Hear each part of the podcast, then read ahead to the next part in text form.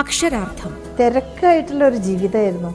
അതുകൊണ്ട് എനിക്ക് സങ്കല്പിക്കുവാൻ എന്തെങ്കിലും ഒരു ലോകം വേറൊരു ലോകം അത്യാവശ്യമായി തീർന്നു.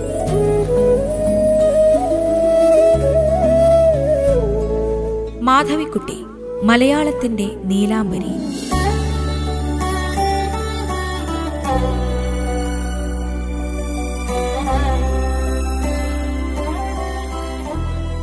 ഭാഗം നാൽപ്പത്തിയഞ്ച്.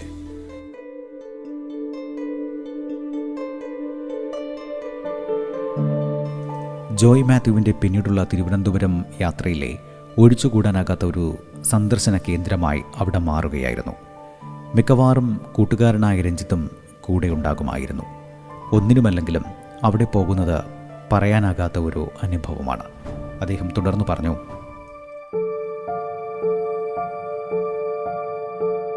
ഒരിക്കൽ ഞങ്ങളവിടെ ചെന്നപ്പോൾ ദാസേട്ടനും കൂടെ ഇരിക്കുന്നുണ്ടായിരുന്നു. ദാസേട്ടന് സന്ദർശകരെ വലിയ ഇഷ്ടമല്ല എന്ന് അവർ തന്നെ ഒരിക്കൽ ഞങ്ങളോട് പറഞ്ഞിട്ടുണ്ട്. എല്ലാവരും പറ്റിക്കാനാണ് വരുന്നതെന്നാണ് അദ്ദേഹം കരുതുന്നത് അത്രേ കുറേയൊക്കെ അത് സത്യവുമാണ്. പക്ഷെ ഞങ്ങൾക്കെന്തോ ഒരു പ്രത്യേക പരിഗണന ദാസേട്ടൻ കൽപ്പിച്ചു തന്നിരുന്നു. പ്രത്യേകിച്ചും രഞ്ജിത്തിനോട്. അങ്ങനെ അവരിരുവരും അവരുടെ ഒരു ഗുണകാംക്ഷിയായിട്ടാണ് കണ്ടിരുന്നത്. അതിന്റെ പങ്ക് ഞാനും പറ്റിയെന്ന് മാത്രം. ഞങ്ങളെ കണ്ടപ്പോൾ അവർ ആശ്വാസത്തോടെ പറഞ്ഞു നിങ്ങൾ വന്നത് നന്നായി. ലെനിൻ രാജേന്ദ്രൻ എന്നൊരാളില്ലേ? സിനിമ എടുക്കുന്ന ആളാണത്രേ അറിയൂ. ഞാനും രഞ്ജിത്തും ലെനിൻ രാജേന്ദ്രന്റെ സിനിമകളെപ്പറ്റി ഒരു ലഘു വിവരണം നൽകി. അയാൾക്ക് എന്റെ നിർമ്മാതളം വേണമത്രേ. സിനിമയാക്കാനാണോ? ഞാൻ ചോദിച്ചു അല്ല ടെലിവിഷനിൽ കാണിക്കാനാണത്രേ. എനിക്കാണെങ്കിൽ അതിനെപ്പറ്റി ഒന്നും അറിയില്ല. അതൊക്കെ ആളുകൾ കാണുമോ? ഇപ്പോ അതേ ആൾക്കാർ കാണുകയുള്ളൂ എന്ന് ദൂരദർശൻകാരനായ രഞ്ജിത്ത് അറിയിച്ചു. ഇതൊക്കെ കേട്ടുകൊണ്ട് അടുത്തിരുന്ന ദാസേട്ടൻ പറഞ്ഞു Kamala you can ask good money ആണോ? അതിനൊക്കെ പൈസ കിട്ടുമോ? നിങ്ങൾക്കറിയുമായിരിക്കും. രഞ്ജിത്തിന്റെ അല്ലേ ടെലിവിഷൻ? മാധവിക്കുട്ടി ചോദിച്ചു. ഏ എന്റെയൊന്നുമല്ല. ഞാനവിടത്തെ ഒരു തൊഴിലാളിയല്ലേ. അവൻ പറഞ്ഞൊഴിയാൻ നോക്കി. എന്നാലും you know how much we can ask ദാസിട്ടൻ അപ്പോഴേക്കും കണക്കിന്റെ ലോകത്തെത്തി. മാധവിക്കുട്ടി വീണ്ടും സംശയിച്ചു. നീർമാതളം മാത്രം ഒരൊറ്റ സിനിമയാക്കാൻ പറ്റൂലേ? വീണ്ടും സംശയിച്ചു. അപ്പോൾ രഞ്ജിത്ത് ഇടപെട്ട് വിശദീകരിച്ചു. പത്തോ ഇരുപതോ എപ്പിസോഡുകളാക്കി കാണിക്കുവാനായിരിക്കും. ഇപ്പോൾ അങ്ങനെ ഒരു ഏർപ്പാടുണ്ട്.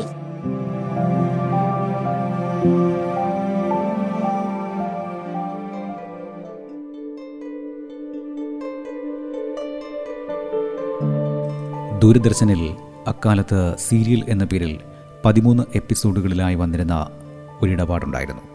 പ്രസ്തുത കൃഷിയിൽ മധു മോഹൻ എന്നൊരു വല്ലഭനായിരുന്നു പുലി. അങ്ങനെയിരിക്കുമ്പോൾ ലെനിൻ രാജേന്ദ്രൻ വന്നു. കൂടെ രണ്ടുപേർ വേറെയുമുണ്ടായിരുന്നു രഞ്ജിത്തിന് ലെനിനെ നേരത്തെ അറിയാം. ജോയ് മാത്യു ആദ്യമായി കാണുകയാണ്. മാധവിക്കുട്ടി അവരെ ലെനിനെ പരിചയപ്പെടുത്തി.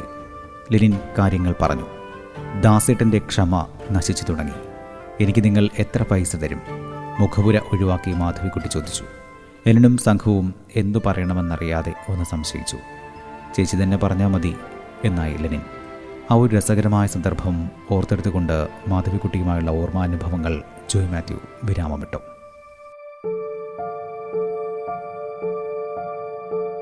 അപ്പോഴേക്കും ദാസേട്ടൻ ജാഗരൂകനായി.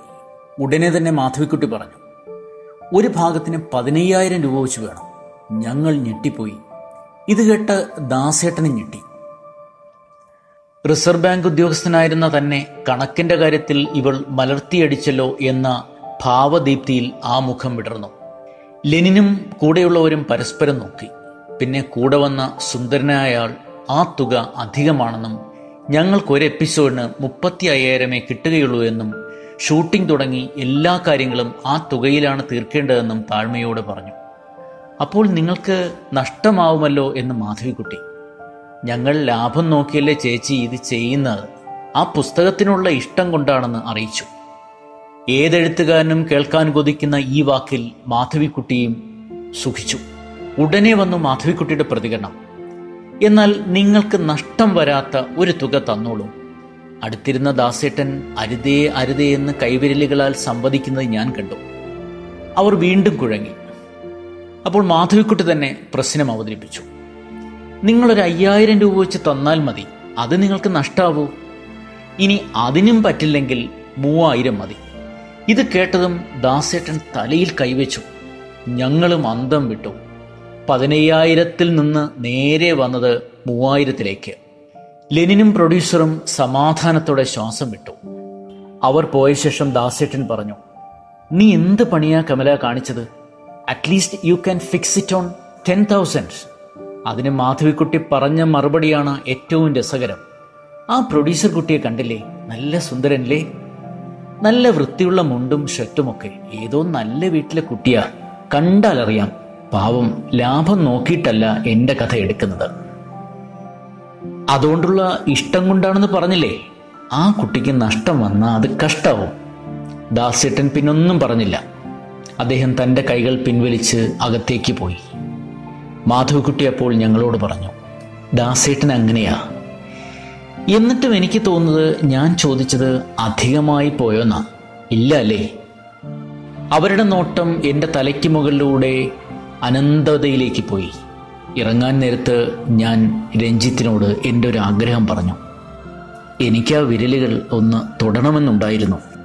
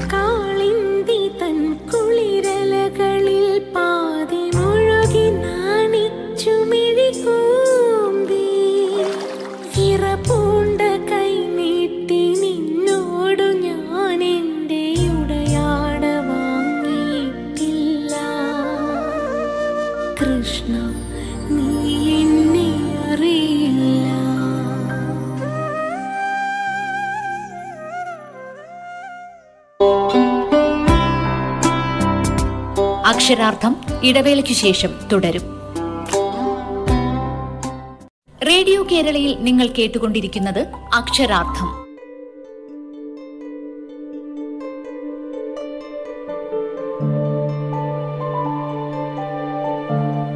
മാധവിക്കുട്ടിയുടെ മരണത്തിന് ശേഷം പല കുറി സംപ്രേഷണം ചെയ്ത ഒരു ടെലിവിഷൻ അഭിമുഖത്തിലേക്ക് കൂടി നമുക്കൊന്ന് കടന്നു ചെല്ലാം.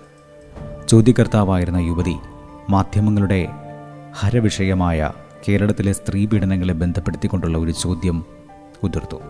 ഒരു നിമിഷം മൗനത്തിലേർപ്പെട്ട ശേഷം മാധവിക്കുട്ടി മറുപടി പറഞ്ഞു. എന്തൊക്കെയാണ് ഇവിടെ നടന്നുകൊണ്ടിരിക്കുന്നത്? കൊച്ചുകുട്ടികളെയും അമ്മമാരെയും ഒക്കെ റേപ്പ് ചെയ്യുന്നു. മലയാളികൾക്ക് എന്തോ സംഭവിച്ചിരിക്കുന്നു. അപകർഷതാബോധമാണെന്ന് തോന്നുന്നു കാരണം. വലിയ കഷ്ടമാണ്. ഇങ്ങനെയെങ്കിൽ ബുദ്ധിമുട്ടാവും. അതുകൊണ്ട് ഇപ്പോൾ ചെയ്യേണ്ടത് അല്പം പ്രായം ചെന്നവരുടെ ബീജം ശേഖരിച്ച് ബാങ്കിൽ വയ്ക്കുക ഇപ്പോഴത്തെ പെൺകുട്ടികൾക്ക് കുറേ കഴിയുമ്പോൾ പ്രസവിക്കണമെന്ന് തോന്നുമല്ലോ? അപ്പോൾ ബാങ്കിൽ നിന്ന് ഈ ബീജമെടുത്ത് ഭ്രൂണത്തിൽ സന്നിവേശിപ്പിച്ച് ഗർഭം ധരിച്ച് പ്രസവിക്കാം. അല്ലാതെ വേറെ നിവൃത്തിയൊന്നും കാണുന്നില്ല. സ്ത്രീക്ക് പ്രസവിക്കാതിരിക്കാൻ പറ്റില്ലല്ലോ? ഇതൊക്കെയാണ് വലിയ കാര്യം. ഇതൊക്കെ കഴിഞ്ഞ് മതിയാകും മറ്റുള്ളതൊക്കെ.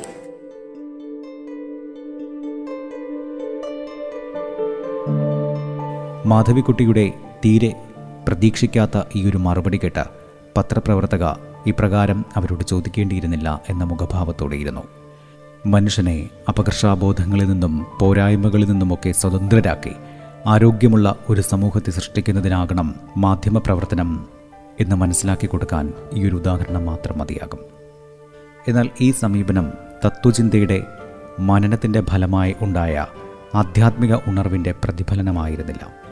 മറിച്ച് അവരുടെ സർഗാത്മകതയ്ക്കൊപ്പം നൈസർഗികമായി സംഭവിച്ച ഒന്നായിരുന്നു ഈ ഒരു നൈസർഗികമായിരിക്കുന്ന ആധ്യാത്മിക തലമാണ് മാധവിക്കുട്ടിയുടെ ആധ്യാത്മികതയെ ഇവിധം സമ്പന്നമാക്കുന്നത് When we were children, my brother and I, and playing on the sands, drawing birds and animals, our great grandmother said one day, You see this house of ours, now 300 years old?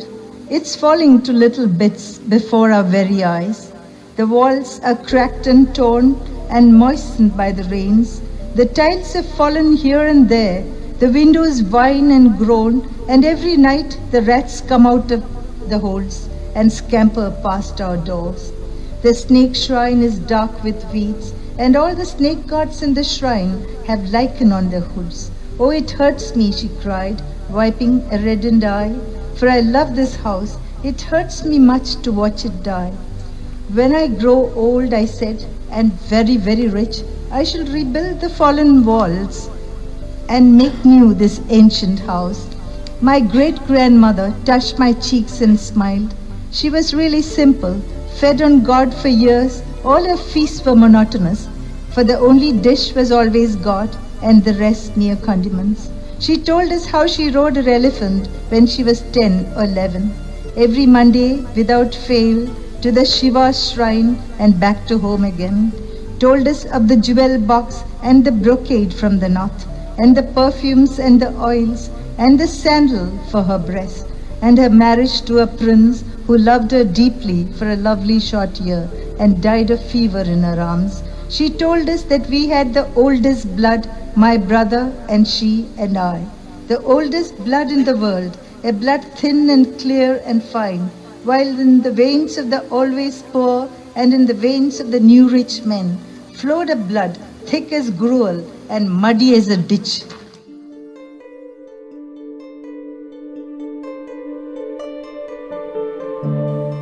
സാധാരണ പെൺകുട്ടികൾ വിവാഹ ജീവിതത്തെക്കുറിച്ച് സ്വപ്നം കാണാൻ പോലും തുടങ്ങാത്ത പ്രായത്തിലായിരുന്നു മാധവിക്കുട്ടി ഒരു ചെറുപ്പക്കാരനെ പ്രേമിച്ചത്.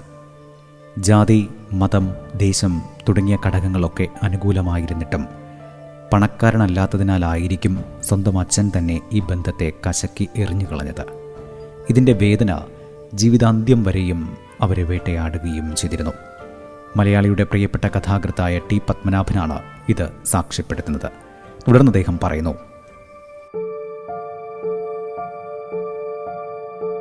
സാഹിത്യത്തിലും ജീവിതത്തിലും മാധവിക്കുട്ടി ഒരു റബലായിരുന്നു. അവർ താൻ ഇഷ്ടപ്പെട്ടതുപോലെ മാത്രം എഴുതി ജീവിച്ചു. സമൂഹം എന്തു പറയും എന്നത് അവർക്കൊരിക്കലും ഒരു പ്രശ്നമായിരുന്നില്ല. സ്വന്തം മനസ്സാക്ഷിയോട് മാത്രമായിരുന്നു അവരുടെ ബാധ്യത. മാധവിക്കുട്ടി ഒരു കവിയായിരുന്നു. അടിമുതൽ മുടിവരെ സ്നേഹമായിരുന്നു അവരുടെ മതം. എല്ലാ മതങ്ങളുടെയും അതിരുകൾക്കപ്പുറത്തായിരുന്നു അവർ. കബീറിന്റെ മതം എന്തായിരുന്നു? ഷിർദിയിലെ ബാബയുടെ മതം എന്തായിരുന്നു?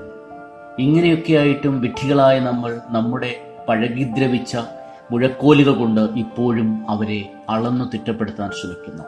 ഹാ കഷ്ടം എന്നല്ലാതെ മറ്റെന്ത് പറയാനാണ്?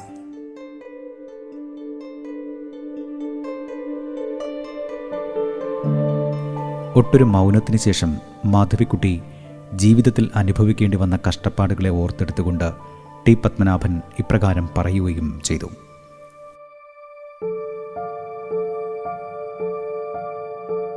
ജീവിതത്തിലേറെ മുറിവുകൾ അനുഭവിച്ച ഒരു സ്ത്രീയായിരുന്നു മാധവിക്കുട്ടി. എന്നിട്ടും അവർ ജീവിതത്തെ സ്നേഹിക്കുകയും ജീവിതത്തെ ഒരു ആഘോഷമാക്കി മാറ്റുകയും ചെയ്തു. മാധവിക്കുട്ടിക്ക് ഒരു കളങ്കവും ഉണ്ടായിരുന്നില്ല. കളങ്കം മുഴുവൻ നമുക്കായിരുന്നു. അല്ലെങ്കിൽ തന്നെ അഗ്നിനാളത്തിന് എന്ത് കളങ്കം? എല്ലാ കളങ്കങ്ങളും അവിടെ ദഹിച്ച് ഇല്ലാതാവുകയല്ലേ ചെയ്യുക. പുന്നയൂർക്കുളത്ത് നിന്ന് ആരംഭിച്ച യാത്ര തിരുവനന്തപുരത്തെ പാളയം ജുമാ മസ്ജിദിലെ ഖബർസ്ഥാനിൽ അവസാനിച്ചിരിക്കുന്നു. എല്ലാം കാണുകയും അറിയുകയും ചെയ്യുന്ന അള്ളാഹു അവരുടെ ആത്മാവിന് മക്ഫിറത്ത് നൽകട്ടെ.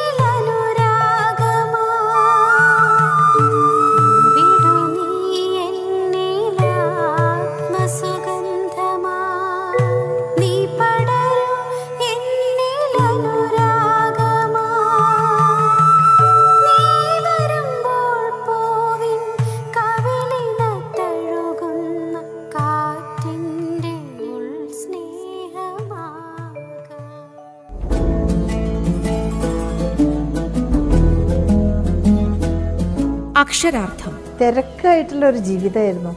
അതുകൊണ്ട് എനിക്ക് സങ്കല്പിക്കുവാൻ എന്തെങ്കിലും ഒരു ലോകം വേറൊരു ലോകം അത്യാവശ്യമായി തീർന്നു.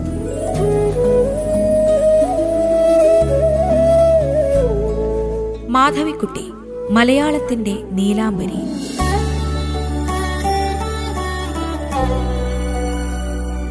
രചന പി എൽ വിജയകുമാർ. സർഗാത്മക ശബ്ദം ഗായത്രി സൂര്യ സുരേന്ദ്രൻ മിനി സൈന്ധവം ഹിഷാം അബ്ദുൽ സലാം. ശബ്ദമിശ്രണം അമൽനാഥ് ആർ. ആഖ്യാനം ആവിഷ്കാരം ഉണ്ണി പ്രശാന്ത്.